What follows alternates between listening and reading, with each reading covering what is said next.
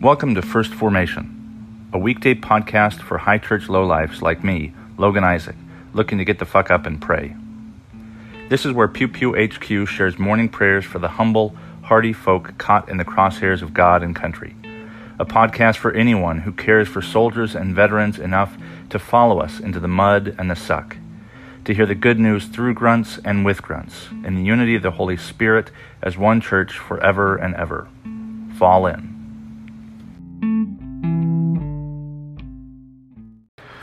Psalm 55, verses 16 through 23. But I call upon the Lord, and the Lord will save me. Evening and morning and at noon I utter my complaint and moan, and he will hear my voice. He will redeem me, me unharmed from the battle that I wage, for many are arrayed against me. God, who is enthroned from of old, will hear and will humble them, because they do not change and do not fear God. My companion laid hands on a friend and violated a covenant with me, with speech smoother than butter, but with a heart set on war, with words that were softer than oil, but in fact were drawn swords. Cast your burden on the Lord, and he will sustain you. He will never permit the righteous to be moved. But you, O God, will cast them down into the lowest pit. The bloodthirsty and treacherous shall not live out half their days, but I will trust in you. Esther chapter 7, verse 7 through chapter 8, verse 17. The king rose from the feast in wrath and went into the palace garden, but Haman stayed to beg his life from Queen Esther, for he saw that the king had determined to destroy him. When the king returned from the palace garden to the banquet hall, Haman had thrown himself on the couch where Esther was reclining. And the king said, Will he even assault the queen in my presence, in my own house? As the words left the mouth of the king, they covered Haman's face. Then Harbona, one of the eunuchs in attendance of the king, said, Look, the very gallows that Haman has prepared for Mordecai, whose word saved the king, stands at Haman's house, fifty cubits high. And the king said, Hang him on it. So they hanged Haman on the gallows that they had prepared for Mordecai. Then the anger of the king abated. On that day, King Ahasuerus gave to Queen Esther the house of Haman, the enemy of the Jews. And Mordecai came before the king, for Esther had told what, was, what he was to her. Then the king took off his signet ring which he had taken from Haman and gave it to Mordecai. So Esther set Mordecai over the house of Haman. Then Esther spoke again to the king. She fell at his feet, weeping and pleading with him to avert the evil design of Haman the Agagite and the plot that he had devised against the Jews. The king held out the golden scepter to Esther, and Esther rose and stood before the king. She said, if it pleases the king, and if he and if I have won his favor, and if the thing seems right before the king, and I have his approval, let an order be written to revoke the letters devised by Haman, son of Hammedatha the Agagite, which he wrote giving orders to destroy the Jews who are in all the provinces of the king. For how can I bear to see the calamity that is coming on my people? Or how can I bear to see the destruction of my kindred? Then King Ahasuerus said to Queen Esther and to the Jew Mordecai, See, I have given Esther the house of Haman, and they have hanged him on the gallows, because he plotted to lay hands on the Jews. You may write as you please with regard to the Jews, in the name of the king, and seal it with the king's ring. For an edict written in the name of the king and sealed with the king's ring cannot be revoked. The king's secretaries were summoned at that time in the third month, which is the month of Sivan, on the twenty third day, and an edict was written according to all that Mordecai had commanded to the Jews and to the satraps and the governors and the officials in the provinces from India to Ethiopia, 127 provinces, to every province in its own script and to every people in its own language, and also to the Jews in their script and their language.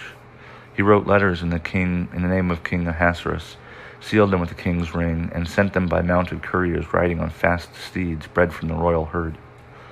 By these letters the king allowed the Jews who were in every city to assemble and defend their lives to destroy, to kill, and to annihilate any armed force of any people or province that might attack them, with their children and women, and to plunder their goods. On a single day, throughout all the provinces of King Ahasuerus, on the thirteenth day of the twelfth month, which is the month of Adar. A copy of the writ was to be issued as a decree in every province and published to all peoples, and the Jews were to be ready on that day to take revenge on their enemies. So the couriers, mounted on their swift royal steeds, hurried out, urged by the king's command. The decree was issued in the citadel of Susa. Then Mordecai went out from the presence of the king, wearing royal robes, blue and white, with a great golden crown and a mantle of fine linen and purple, while the city of Susa shouted and rejoiced. For the Jews there was light and gladness, joy and honor.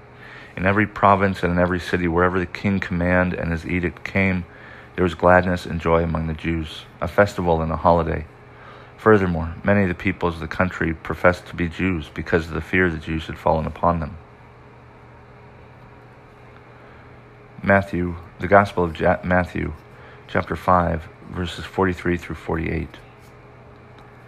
You have heard it said, You shall love your neighbor and hate your enemy.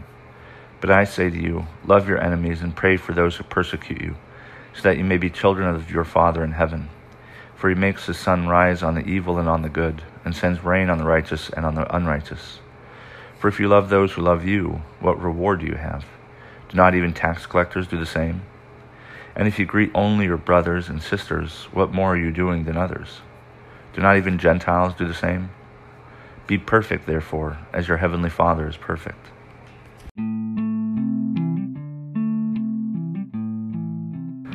Good morning, and welcome to the eighth Wednesday after Pentecost. This morning's readings um, were long, and we won't focus on them because today is the feast day of Soldier Saint Ignatius of Loyola. Um, you probably know of Ignatius. He founded one of the largest orders in the Catholic uh, Catholic tradition called the Jesuits, um, and he first referred to um, them the the group as the companions uh, of Jesus and the company of Jesus, and he did that. Um, uh, under the the model of uh, military unit, as he had been a knight, a Spanish knight. In fact, he'd been um, good at it, and he really enjoyed being a knight until one day um, he was uh, in a battle against the French, and a cannonball um, grazed his leg. Which, for a cannonball, there's no grazing. It's like it's, it was pretty bad. Um, and so he broke his leg on a cannonball. He could have died, probably should have died.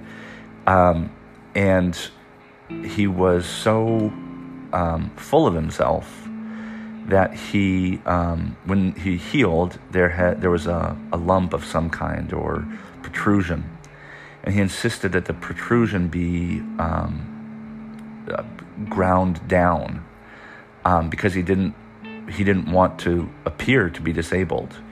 Uh, he would walk with a limp the rest of his life, but he he was so vain that he had them before anesthesia existed grind down a protrusion of bone after he'd been hit by a cannonball. While he was convalescing, um, while he was um, laid up in the hospital, he would read books. Um, and he found himself reminiscing about his time as a knight. And he was he wasn't young. He was uh, in his 20s, which um, at the time was, you know, was pretty old. Um, maybe not quite middle age, but, you know, it's relatively um, mature. Um, and he thought about the womanizing and all the the heroic feats that he'd had in battle and you know it kind of got him excited and then it, it would fade one of the books that he was reading was The Life of Christ, which was this reimagination of Jesus' life, not as four gospels, but as one story. And not not like a harmony, like trying to make it all that accurate, but relatively um, imaginative. And this book that he was reading, Life of Christ, used red letters to highlight Jesus' words. This isn't the first time it happened, but it was um, uh, relatively popular. And this book, the introduction, Ludolf of Saxony, the author, encouraged people to imagine themselves inside the story of Jesus' life and inside the, the story that was being told. Um, it was something called, you know, this contemplative prayer. And when he thought about not just the life of Christ, but also the lives of the saints uh, from a book that he was reading as well, the, he found that the excitement he felt didn't fade nearly as much as when he thought of his own life and his exploits and how happy he was with them. And so he began considering becoming a Christian, and or rather, he was from, I mean, the whole world was Christian at the time that they knew of. Um, but he began wondering how he might serve God in the same way he served his his family and his name and his his country. And he eventually uh, it was a very uh, slow process for him, process of several years. But eventually, he committed to going to seminary and taking Latin. He was not very good at Latin. He failed it several times. And uh, while he was meditating one day um, near uh, an image of the Black Madonna, the Black Madonna in Montserrat near Barcelona, he laid down his sword and his shield one last time. Um, and he never would pick them up again. He, he stopped being a knight and he committed himself fully to this vision he had of creating uh, the company of Jesus, the Jesuits, who to this day are called God's Marines. Um, and f- for a long time, up until just very recently, serving in the military was expected or to be prepared to serve in some organized force. And so today we think of the military as being a novelty, you know, we're less than 9% of the American population if we include military families and veterans and veterans families. Um, and but during Ignatius's time, it was common. Like if you were not fit to be in the military, there was something wrong with you. Um, and so I highlight people like Ignatius, who are really well known, their military service is relatively well known, to remind the church that the um, that good can come of the military. Ignatius was the first to add an, an additional vow to priests in his order, um, and that vow was one of obedience. Um, the, the obedience and the structure and even the camaraderie was something that Ignatius was the first to introduce to religious orders. And there had been militant religious orders, um, but Ignatius, um, it's hard to separate his military ex- experience and what he drew from it and the, the value that it provided the church um, because uh, you know, it's just inseparable.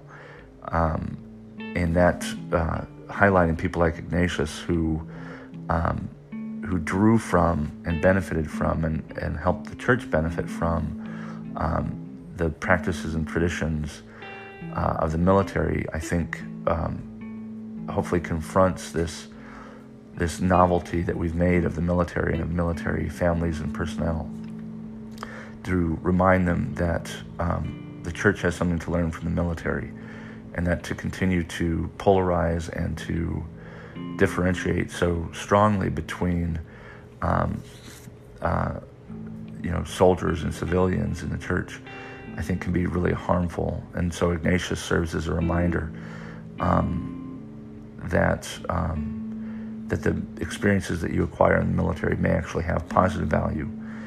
Um, probably not all of them, but some of them, and enough to uh, change the, the course of, uh, of church and world history.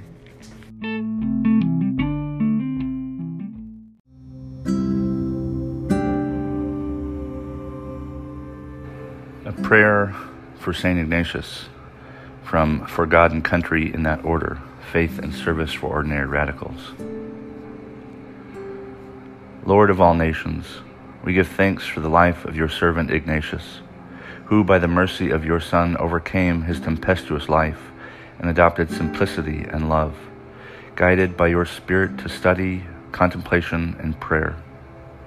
We ask for your strength in daily discerning your will for our lives, in examining our consciences in all we do especially when violence calls our name. May we live in accordance with the witness of this soldier saint, who dedicated his life to the structure and discipline, whose love gave those in his company shape and direction. Through Jesus Christ, commander of heaven and earth. Amen.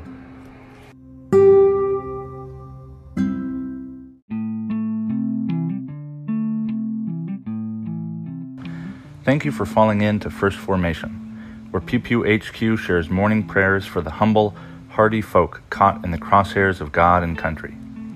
If you like what you've heard, I hope you'll consider participating in one of the three following ways.